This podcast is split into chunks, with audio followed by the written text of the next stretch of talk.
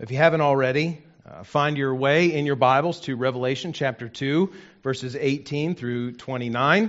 Uh, again, if uh, you're new to making your way around the Bible, just go all the way to the back. The last book of the Bible is Revelation, uh, and uh, we're in chapter 2. The large numbers that are printed in your Bibles are the chapters, the small superscript numbers are the verses. We're in chapter 2, verses 18 through 29. Tolerance is a hot word, has been for a while in our culture. The word itself, the concept itself, is, is something like or communicates something like the maximum level of deviation from the norm before things start to break or change entirely. Car engines have mechanical tolerances. Our bodies have different tolerances to physical or to prescription medications. As parents, we have varying levels of tolerance for the behavior of our children in our homes. All these tolerances are in place to keep systems running at their best. A system that is no holds barred, everything goes, is ultimately a system that will fall apart in short order. Even in the cultural context of the last 25 years or so in America, the cultural shift toward greater tolerance for what we in the past would have considered morally questionable behaviors, even that system has its limits. If you oppose total libertarian permissiveness, you will find it difficult to be tolerated by the culture of tolerance. Now, some toleration is good. We, we need tolerance for a peaceful society. As parents, we need to tolerate some aberrant behavior to a certain degree by our children to help them to learn to develop independence and how to grow into being their own person. We need tolerance for the sake of protecting the religious conscience of every individual. We need to be able to tolerate people who don't believe like we do for the sake of protecting their conscience. But when it comes to the church of Jesus Christ, whom his word calls the pillar and the buttress of truth, there are some things that Christ will not tolerate. Here in Revelation chapter 2, verses 18 through 29, Jesus speaks now to the church at Thyatira which is a hard word to say, and Jeremiah nailed it. Jesus speaks to the church at Thyatira for, and, and, he commends it for its growing faithfulness and fruitfulness. And he encourages the church there to continue in all of the things, the good things that they have been doing. At the same time, he condemns the church for its permissive attitude of tolerance toward false teachers among them, warning those false teachers of their impending demise and encouraging the church at Thyatira to uh, uh, persevere in faithfulness. The main idea of Jesus' word to the church at Thyatira is this beware tolerance. Not the, not the good kind, not the kind that we need, but beware tolerance of the bad sort that we'll look at in just a moment. Seeing this in the text, knowing that Jesus loves the truthfulness of his people's public witness, we must strive as this church today to know His Word and to know one another well enough to speak the truth and love to one another for the sake of our public witness. So let's look at the text this morning, beginning in verses 18 and 19. We see Jesus and the Thyatirans. Thyatirans? Theater? I don't know. There's too many vowels, not enough consonants. They all run together. Jesus and the church at Thyatira. As Jesus speaks to the church in that city, uh, he reveals a few things about himself. First of all, Jesus is the Son of God with eyes like a flaming fire and feet like burnished bronze, and he is speaking to this church at Thyatira. Now, Thyatira itself was a city situated about 35 miles inland from Pergamum, about eastward and, uh, and inland from the city of Pergamum that we looked at last week. Thyatira was not a significant city in Asia Minor, except as an occasional military outpost throughout history. If uh, we could consider Ephesus, the first of the cities that Jesus speaks to, as something like San Francisco, major port city, lots of traffic through their cultural center. And if we could look at Pergamum being the, the capital of Asia Minor as being something like Washington, D.C., well, then Thyatira was in what we would call flyover country. Thyatira sat in, in like Sioux City, Iowa kind of area, right? It's the kind of city that people don't really take uh, much, pay much attention to, don't really take a whole lot of time to stop in. It might be a stop through on your way to a more important place. This is, this, this is the, the city of Thyatira and the church that was there too. Outside of Revelation chapter 2, Thyatira is hardly mentioned at all in anywhere of Scripture, except for in Acts chapter uh, 16 or so, where there uh, in the city of Philippi, some several miles away from Thyatira, Paul the apostle meets a woman from Thyatira. Her name is Lydia. She's a seller of purple cloth. And she has made her home or set up business in Philippi. She's from Thyatira, but meets Jesus through Paul's ministry there in Philippi and is converted. This is about 50 years prior to Jesus' speaking to the church here in Revelation. So, over the course of 50 years of earliest church history, we only hear of Thyatira a couple times. Thyatira might be a lot like Albuquerque in many ways in relation to its significance. It just wasn't. it wasn't significant. And so, to this church, Jesus, the Son of God, with eyes like a flaming fire, feet like burnished bronze, speaks. There are three things that we need to notice about Jesus here. First of all, he relates to them, he reminds them that he is the Son of God, which is to say, he is the eternal and uncreated, but incarnate God in human flesh, only begotten Son of God the Father.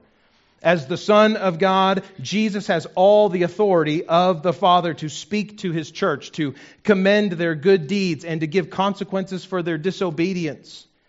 He is the one who has eyes like flaming fire. This, is, again, is a callback to Revelation 1, verse 14, when John describes the appearance of the risen Son of Man before him. His eyes, like flaming fire, communicate that he sees everything and everyone, even small churches and insignificant cities. To the small church in the insignificant city in Thyatira, Jesus, with eyes like a flaming fire, says, I see you. And to a small church in Albuquerque, New Mexico, Jesus says, I see you. He's the one who has feet like burnished bronze. Again, drawing back to that image from Revelation 1. These feet like uh, uh, burnished bronze are an image of his strength and the overpowering force of his kingdom. Think back to Matthew chapter 16 when Jesus said, uh, on the confession of Peter that, that Jesus was the Christ, that Jesus would build his church and the gates of hell would not overcome it. There is nothing that can stand against the force of Jesus' advancing kingdom. His feet, like burnished bronze, trample every enemy underneath them. And this is the one who speaks to the little church at Thyatira. And just as Jesus does with every church that he speaks to in Revelation, he tells the church at Thyatira what he knows about them. To the church at Ephesus, Jesus says, I know all your works, I know everything you do. To the church at Smyrna, Jesus said, I know your tribulation. To the church at Pergamum, Jesus said, I know where you dwell, where Satan's throne is. To the church at Thyatira, he repeats what he said to the church at Ephesus I know all your works, I know everything that you do. Specifically, though, Jesus knows four categories, if you will, of their works. I know your works, verse 19, your love and faith and service and your patient endurance. I know these four things about you. It seems that everything about this church at Thyatira is going well. They've got love according to 1 Corinthians 13 down. Love is patient, love is kind, does not envy, does not boast, is not proud, is not rude. Church at Thyatira, nailing it. They're, they're absolutely killing it when it comes to the kind of faith that we have to place in Jesus, according to like Ephesians 1 and 2, just total dependence upon Christ. When it comes to the service of the body and the ministry associated with it, the Thyatirans are out deaconing the deacons from Acts 6. And as goes endurance, this church is running the race set before them with joy in an exemplary fashion. I know all the things you do your love, your faith, your service, your patient endurance. And what's more, Jesus says, your latter works exceed the first. What does that mean? It means that they're not only excelling in these aspects of life in Christ, they are growing in their excellence in these things. They have more love today than they did when they started. They have more faith today than they did when they started. They're serving better today than when they first came to Christ. Their endurance today is more steadfast than it was the first day that they came to follow Jesus. Your latter works are better than the first. You just keep growing as my people. This insignificant church in this flyover town of Thyatira is noticed by Jesus, is seen by Jesus. He sees the fruit of their salvation displayed in ever more beautiful ways among them. And he says to this insignificant church in this insignificant town, I see you, dear church. Well done. Understand this before we go further. The fruit of our lives and the fruit of our church matters to Jesus. The outcome of our life, the, the, the works of our church, the fruit of who we are as followers of Jesus matters to Jesus. Now, listen, we're not the biggest church in Albuquerque. Newsflash. Praise God, there are churches that are bigger than us. And praise God, there are churches that are smaller than us. And praise God, there are a lot of churches that are about our size, not just in, in Albuquerque, but around New Mexico and around the United States. In fact, our church is about normal size when it comes to, to churches in the United States. I recently saw a statistic. If you took all of the megachurch pastors throughout uh, the United States, you could, you could fit them all onto one Boeing 737. You could get them all, all onto one Southwest flight.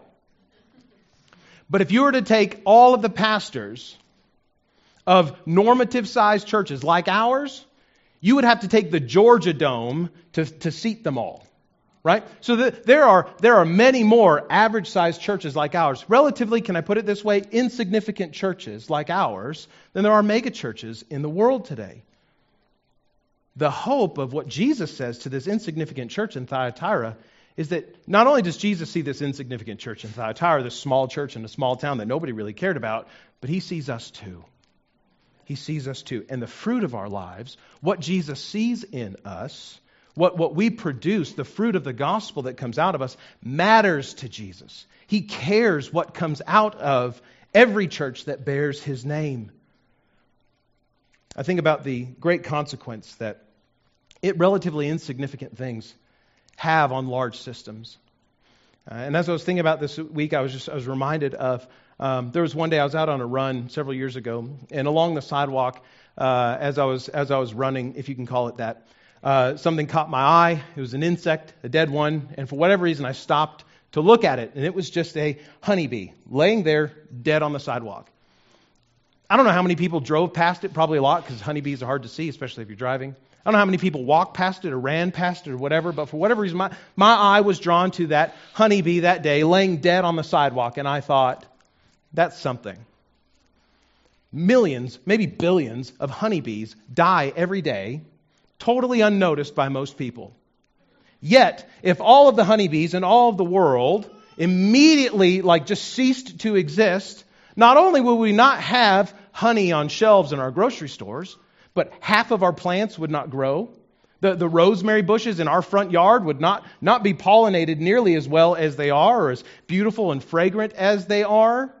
The whole world is made sweeter by the existence of the humble honeybee. And so also is the whole world meant to be sweeter in, in far better ways by the existence of relatively insignificant, overlooked Christians in churches doing the work that Christ has given them to do, being fruitful with all that He's given to them. The fruit of our lives and the fruit of our church, big or small, great or meager, matters to Jesus. Jesus speaks to this little town, this little church in this little town, and he commends them for the good things, for the good fruit, for the way that they're making their world sweeter through the fruit of the gospel. But then he turns very quickly in verses 20 through 23 to speak to this little church in this little town that most people probably didn't care about, about the danger of permissive tolerance. For all that Jesus is glad for at the church in Thyatira, he has this against them. He says that they tolerate a false teacher who is leading people astray to practice idolatry, the same kind of idolatry that we've seen in, in other churches that Jesus has spoken directly to. Jesus nicknames this prophetess Jezebel. It's not her real name, it's a nickname. And that nickname Jezebel is meant to remind us of the first Jezebel, that Old Testament uh, character, the wife of the king Ahab. King uh, Ahab was king of the northern kingdom of Israel after uh, the nation had split following King Solomon's death. The first Jezebel was the daughter of the king of Sidon, Ethbaal. The Sidonians were a pagan, Baal worshiping people. And as soon as Ahab married Jezebel, this pagan woman from a pagan family in a pagan land, 1 Kings 16:31 says that Ahab went and served Baal and worshiped him. This king of Israel, this king of God's people, went and served a false god in a temple to that false god.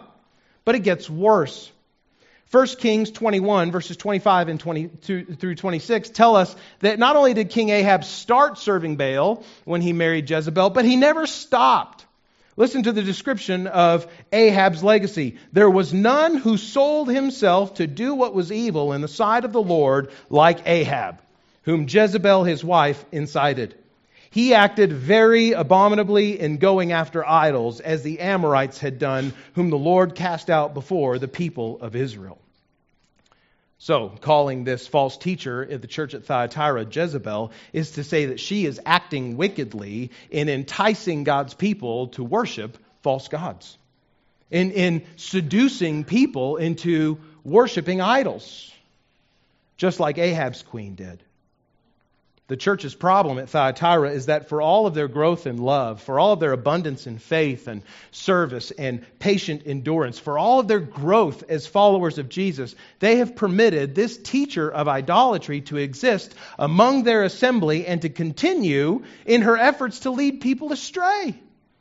Every week, week by week, as the church is assembling together, she's doing her thing, teaching people these, these strange things and leading people astray. And the church at Thyatira is like, Okay. No big deal. Just live and let live. Jesus has that against them.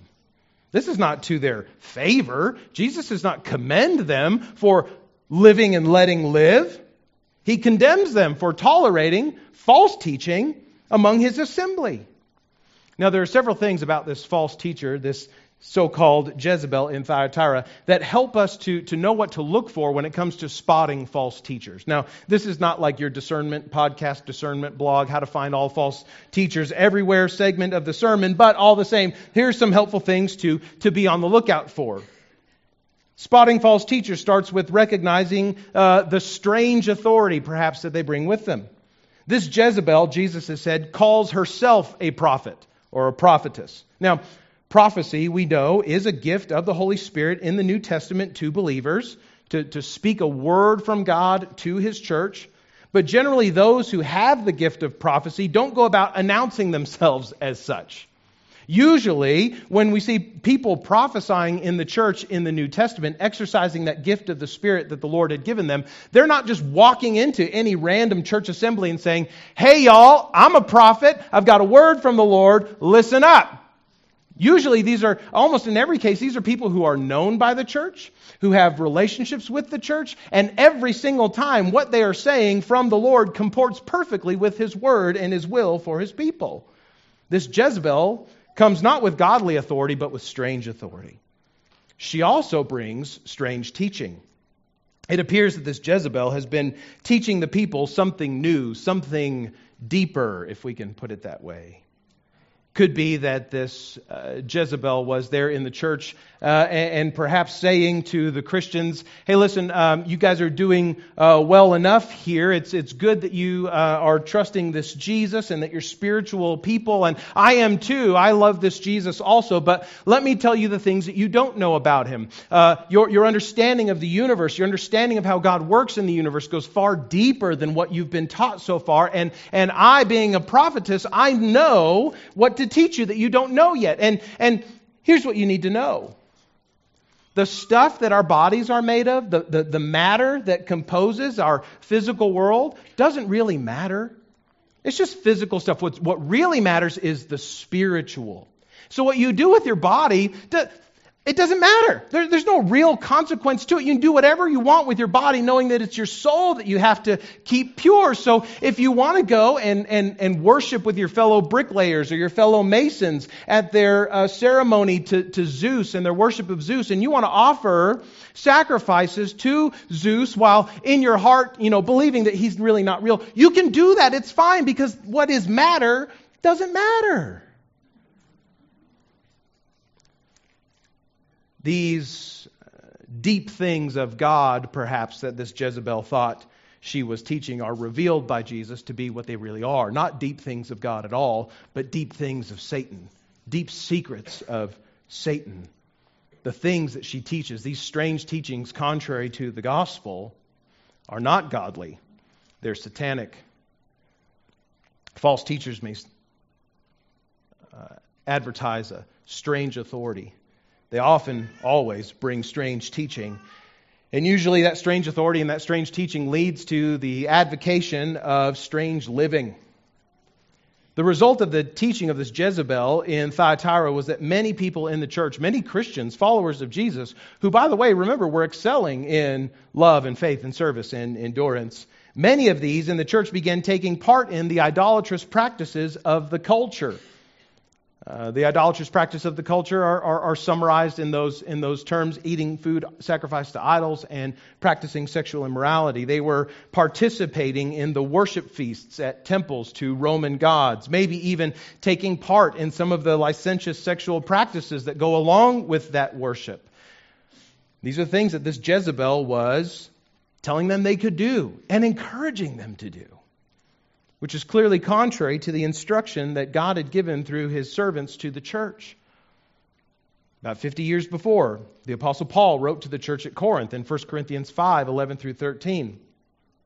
He said, Now I'm writing to you not to associate with anyone who bears the name of brother that is, don't associate with anyone who calls himself a follower of Christ, a Christian, if he's guilty of sexual immorality or greed or is an idolater or a reviler, a drunkard or a swindler. Don't even eat with such a one. What do I have to do with judging outsiders? It's not though, is it not those inside the church whom you are to judge? God judges those who are outside, so purge the evil person from among you. This false teacher comes with strange authority, strange teaching, strange living, and is leading many in the, in the church at Thyatira to go astray.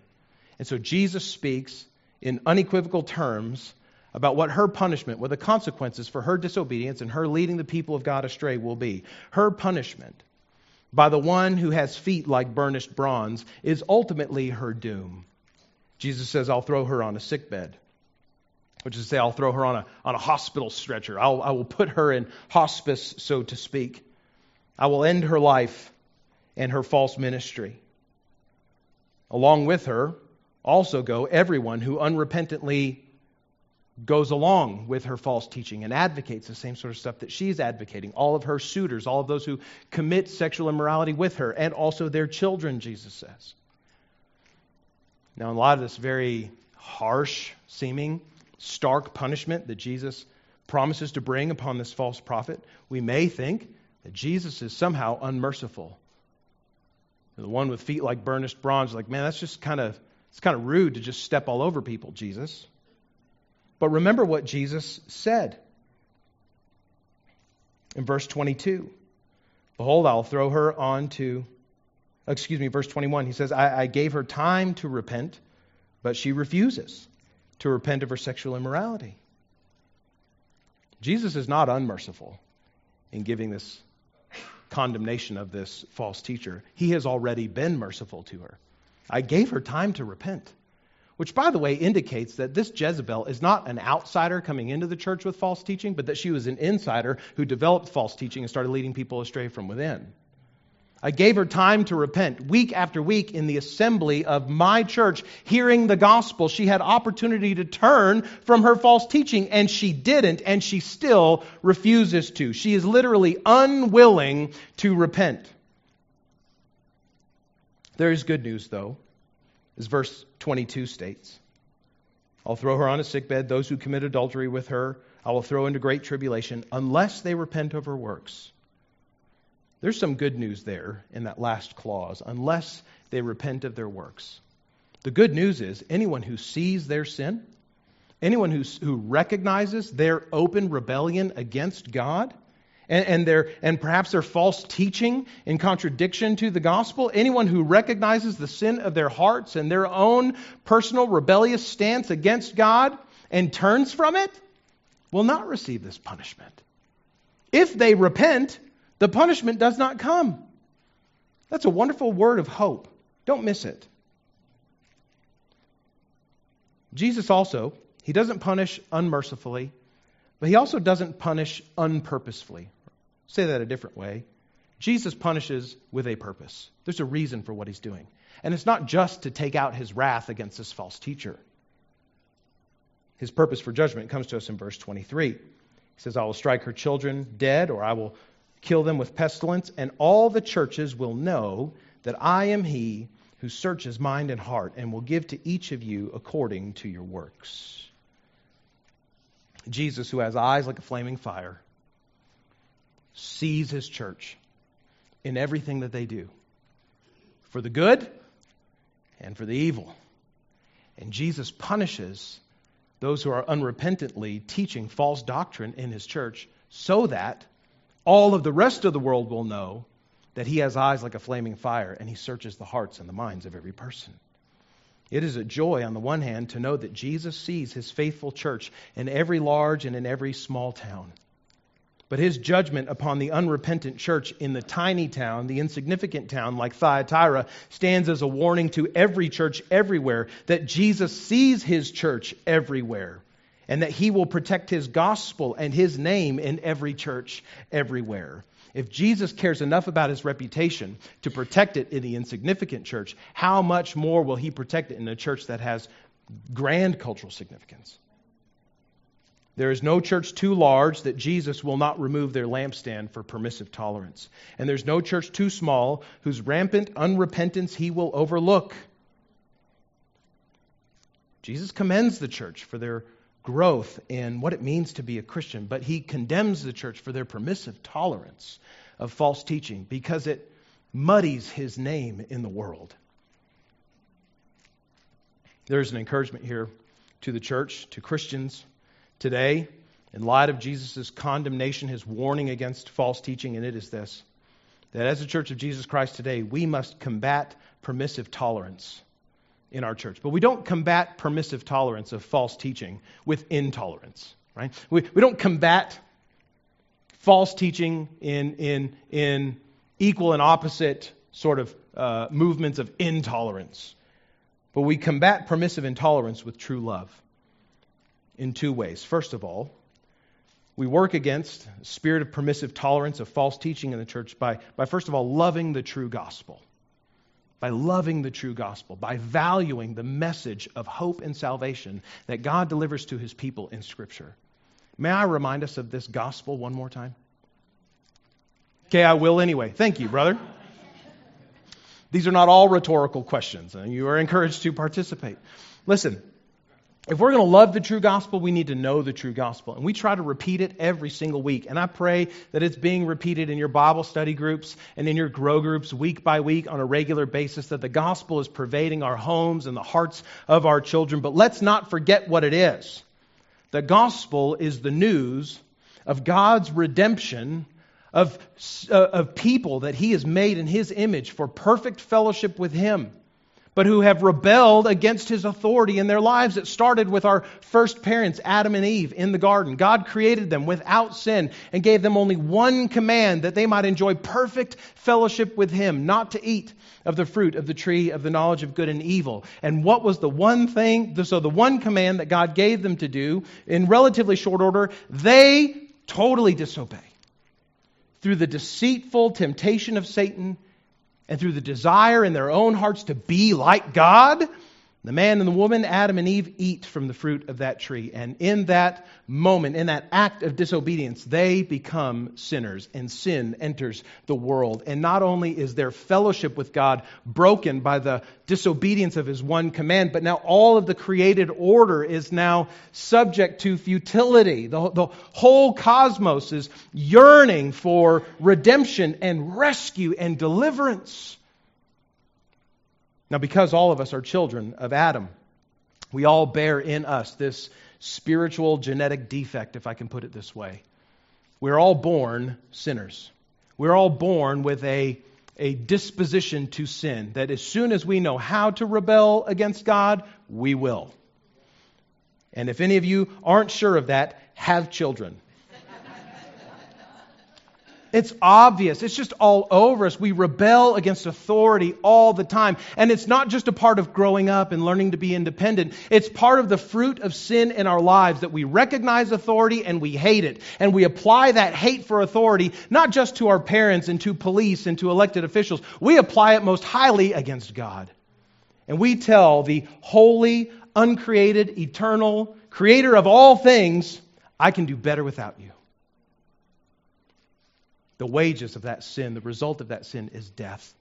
Not just physical death, but spiritual death. That is, that is spiritual separation from God, not just in this life, but also even after we die and for eternity. Now, God is just to punish sin. If He doesn't punish sin, He's not a just God, and He's not a good God worthy of our worship. But at the same time, God is a merciful God and a gracious God who delights in giving people what they don't deserve at his own expense. And one thing that we all don't deserve most, or most least deserve, but all need, is the fellowship with him that we were created to have. And God provides a way for that fellowship with Him, that right relationship with Him, that the, the Bible word is justification, to be in right standing with God. God gives us that as a free gift of His grace, but it did not cost Him nothing. It's free to us, but it comes at the cost of His Son. Jesus, the Son of God, was born of a virgin woman, not of natural means. So he is not born with the same stain of sin, the same genetic defect of sin that all of us are born with. So he is born outside of sin and he maintains his sinlessness through his entire life, never once rebelling against God's authority over him. And Jesus takes his sinless life and offers it as a sacrifice on a cross where he was unjustly crucified for sins and crimes he did not commit. And as he hangs there on the cross, Scripture tells us that God looks on him as the sacrifice, the only sacrifice for all of our rebellion against God. 2 Corinthians 5:21 says that God made him, speaking about Christ, God made him who knew no sin to become sin for us, so that in him we might become the righteousness of God.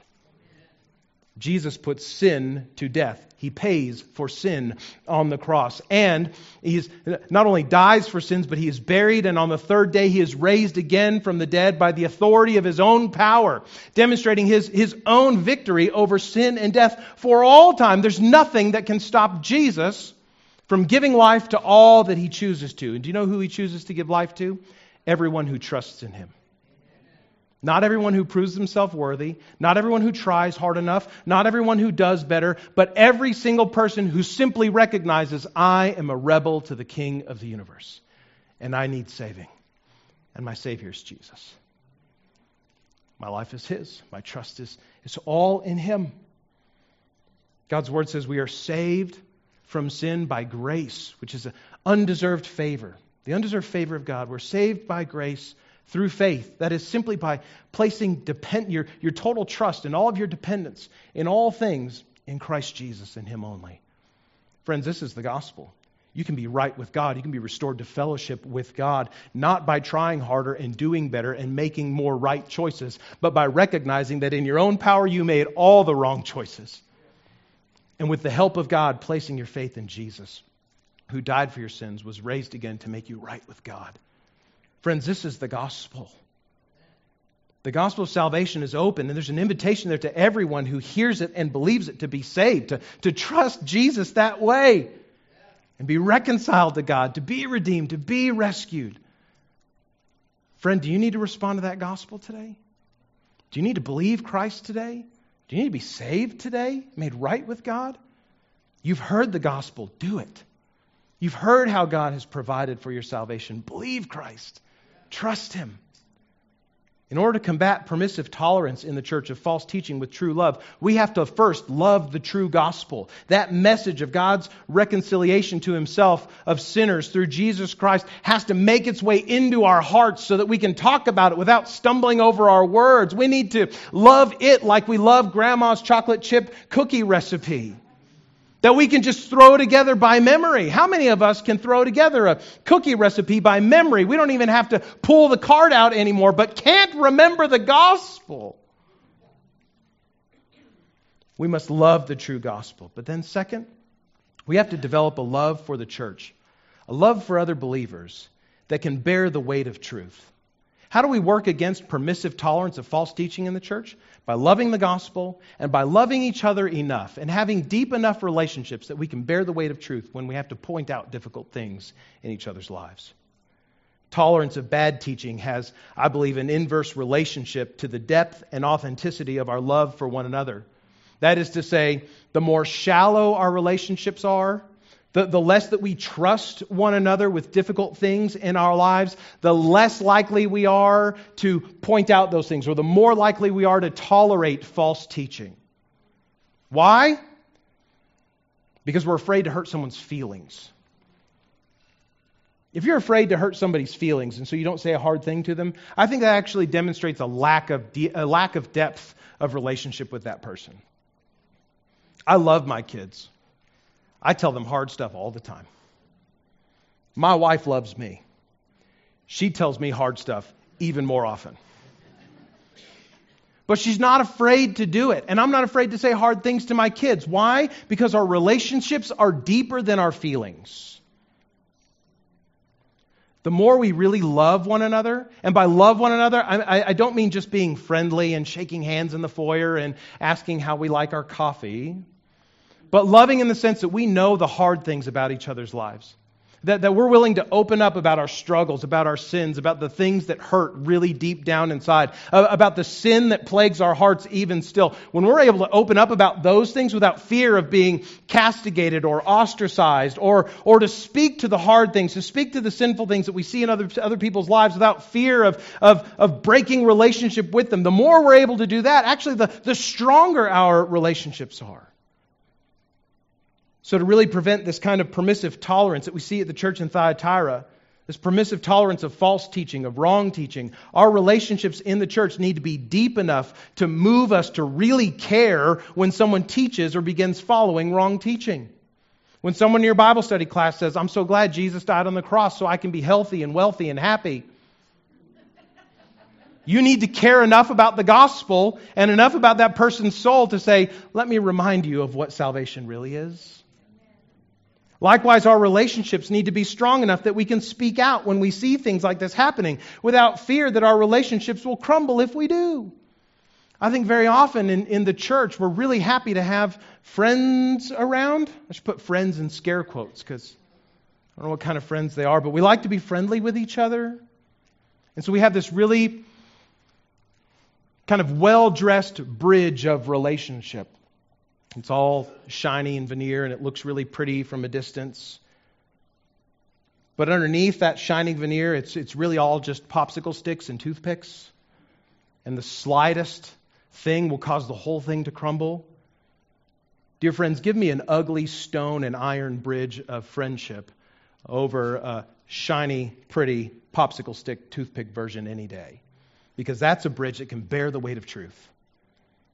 And not in an unloving way, not in an intolerant way, in a way that says, oh, if you disagree with us, you have no place here, but in a way that says, friend, we're, we're, not, we're not agreeing on this most essential part of what Christ in His Word says is true. We need to work toward that. Jesus tells the church at Thyatira, beware tolerance. And there are principles for us to combat permissive tolerance with, with true love present here. But let's look at how Jesus closes this letter to this church. He gives them a hard word about a problem there, but he doesn't leave them without encouragement. He does that sandwich thing again. Tells them a good thing tells them a hard thing, gives them the meat of that message, but then he tells them, uh, he gives them another encouraging word as he closes. He gives encouragement for the faithful in the last five, six verses of this text. In verse 24, Jesus speaks to those who have not gone astray. He says, But to the rest of you in Thyatira who do not hold this teaching, who have not learned what some call the deep things of Satan, to you I say, I do not lay on you any other burden. Only hold fast to what you have until I come to those who have not gone astray, to those who have not believed this Jezebel and her false teaching, to those who have not gone into league with her in idolatrous worship, Jesus says, keep it up. Press on in your growth in love, in your faith, in your service, in your endurance. All I ask you to do, my dear children, is keep loving my gospel and keep loving one another enough to speak the truth. Keep it up. Press on. And then to the one who conquers as, as Jesus says in every letter that he does to the churches in Revelation. To the one who conquers, Jesus promises here two things. To one who conquers by holding fast to him, Jesus promises a share in the messianic kingdom. Verses 26 and 7, he says, To the one who conquers, who keeps my works until the end, to him I'll give authority over nations. He'll rule with a rod of iron, as when earthen pots are broken in pieces, even as I myself have received authority from my Father. I think here Jesus is intentionally recalling Psalm 2, verses 8 and 9, which say, Ask of me, and I'll make the nations your heritage, and the ends of the earth your possession. You will break them with a rod of iron and dash them in pieces like a potter's vessel. What's the point? Well, Psalm 2 being the second psalm in all of the Psalter, is the first psalm that has all this sort of messianic expectation. This hope for a king who will rule in justice and goodness and holiness and righteousness for all time. And Jesus here is, is saying in Revelation 2 26 and 27, I am that king, and that kingdom is mine.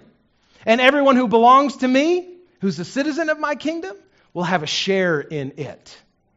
Jesus, the Son of God, who has all authority from the Father, has all authority to share his rule, to give authority with those in whom he delights and who are faithful to him.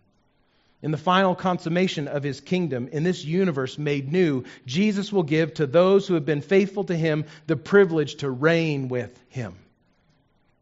Indeed, we are already a kingdom of priests, as Revelation 1 6 tells us, a kingdom of priests in Christ, the King of kings. And he is pleased to share his rule, to share his authority with those who overcome by holding fast to him. To the one who conquers, Jesus promises a share in his messianic kingdom. But better still, to the one who conquers by holding fast to Jesus in the face of false teaching, he promises to give himself. Jesus says, And I will give him the morning star. You know who he's talking about? Himself.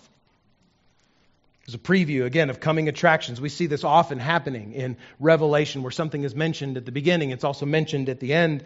Revelation 22, verse 16, Jesus' words. He says, Listen, I, Jesus, have sent my angel to testify to you about these things for the churches. I am the root and the descendant of David, the bright morning star. What does Jesus promise to everyone who holds fast to him? Himself. Himself. Dear friend, a lot of this encouragement to persevere, to overcome in love for the gospel and love for Jesus' church and, and supreme love for Christ Himself, I tell you, hold fast to Jesus simply for the reward of receiving Jesus. Common wisdom says if you love something, let it go. And if it's meant to be, it will come back to you. Most of the time, this means, guys, don't be a clingy boyfriend. If you hold jealously onto your girlfriend, she's going to be turned off by it. You'll lose her entirely. So ease up a little bit. Give her some space.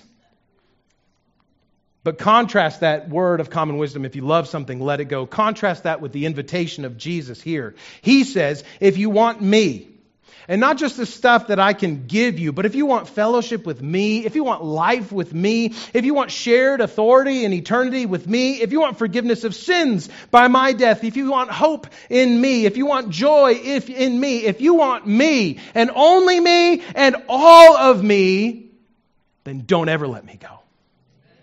Hold fast to me, Jesus says. This is the, friends, the beautiful invitation of Jesus to sinners and saints alike. He will never turn away the one who wants him and more of him more than anything else in the world. Jesus will never say, Turn loose of me a little bit. Of in my space. Jesus welcomes every broken sinner, every needy saint to hold fast to him because he knows that he is their greatest delight. That he is the fulfillment and, and the filling of every longing in our hearts. And so, to everyone who wants that of Jesus, he says, Come to me. Come to me. Hold on to me and never let go. Friends, Christ has designed his church to do what it does best to give witness to him in the world by staying tightly connected to him and not straying. He has designed us to do what we do best in giving witness to him in the world by staying tightly connected to him in what we believe. Doctrine matters. By holding tightly to him in what we sing. The doctrine of our songs, the theology of our songs matters. By holding tightly to him in what we say. The words that come from this pulpit Sunday to Sunday and the words that come from your Bible study leaders and grow group leaders matters. What we teach about Christ matters. It speaks to, to, his, to our witness of Him in the world. We're meant to hold fast to Him in what we teach and, and especially, friends, in how we live. Tolerance of things that distract from Christ is ultimately deadly to the mission of the church. So Jesus says, Beware permissive tolerance. Hold fast in love to me, and I'll give you all of me in return. Let's pray.